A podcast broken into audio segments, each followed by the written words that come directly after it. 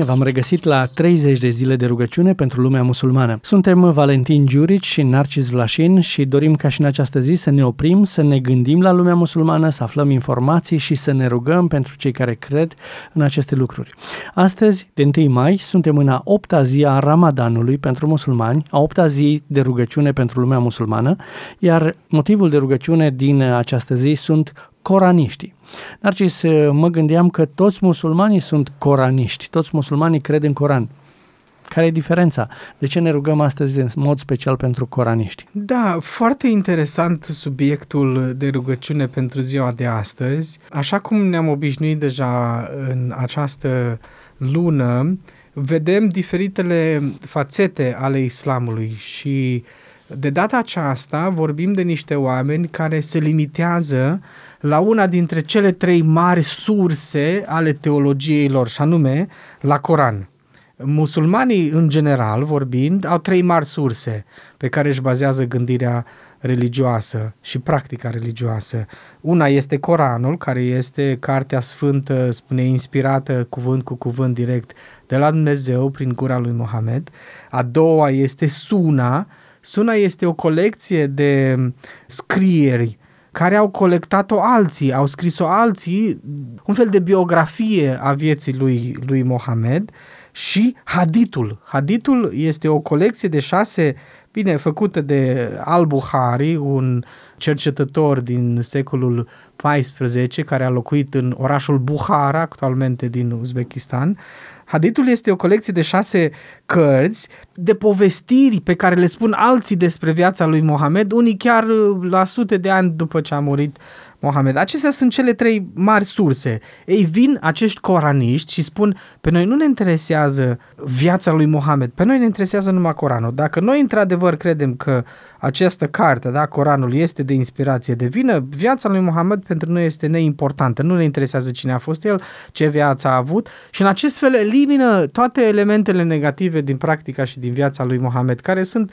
suficient de multe.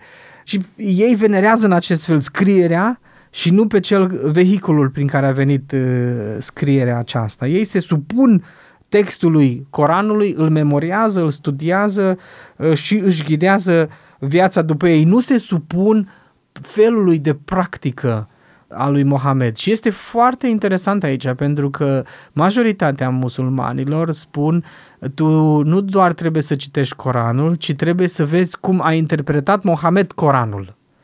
Și de aceea majoritatea, marea majoritatea musulmanilor, veci pururea nu citesc Coranul, citesc doar Uh, haditul, care este povestiri despre cum Mohamed a trăit viața de fiecare zi și urmează felul lui Mohamed de a trăi. Nu urmează textele pe care le-a recitat neapărat Mohamed, care 30% din Coran este abrogat tot de Coran, din interiorul. Deci 30 se abrogă din interior. De aceea este confuz pentru mulți dintre ei și sunt și alte aspecte pentru care... Te referi la anumite contradicții care sunt în Coran? Există, da. Un... Coranul asta și înseamnă, este o recitare sunt recitări care sunt anulate de recitările ulterioare și tu ca sau oricine altcineva care vine să citească textul acesta nu mai știe ăsta este anulat sau nu este anulat. Cercetătorii sigur au foarte clar aspectele și textele care sunt sau nu sunt anulate și cum sunt amendate și așa mai departe. Dar coraniștii aceștia vin și spun nu. Noi considerăm că oricine altcineva urmează alt exemplu decât cel pe care este scris în Coran, îi considerăm eretici. Deci pentru acești coraniști, 99% dintre musulmani sunt eretici.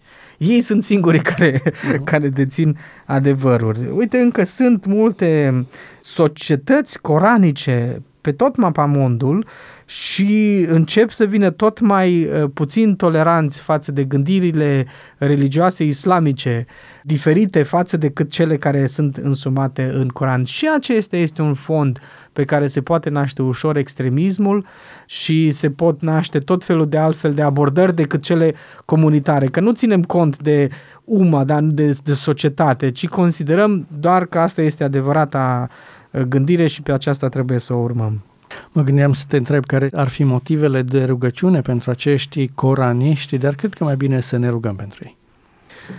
Tatăl nostru scump, ne rugăm pentru această zonă a islamului în care oamenii încearcă să fie cât mai coreți față de adevărul pe care ei îl consideră revelat.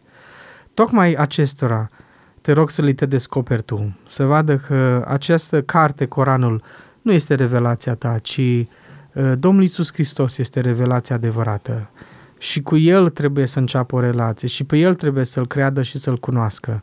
Și te rugăm poate chiar uh, din Coran, dacă de acolo vrei să începi, sau din alte părți, să-L descoperi pe Iisus Hristos ca fiind uh, mântuitorul lor personal și ca fiind adevăratul prieten al sufletului lor. Mă bucur de dorința lor de a fi corecți, dar dincolo de corectitudine, așa cum ai spus și tu în Scripturii, dorești și milă, dorești și bunăvoință și har. Și te rugăm, Doamne, să le arăți har acestor oameni, oriunde ar fi ei pe glob. Amin. Amin. Vă așteptăm și mâine la rugăciune pentru lumea musulmană. Puteți găsi ghidul de rugăciune pentru lumea musulmană pe site-ul rv-timișoara.ro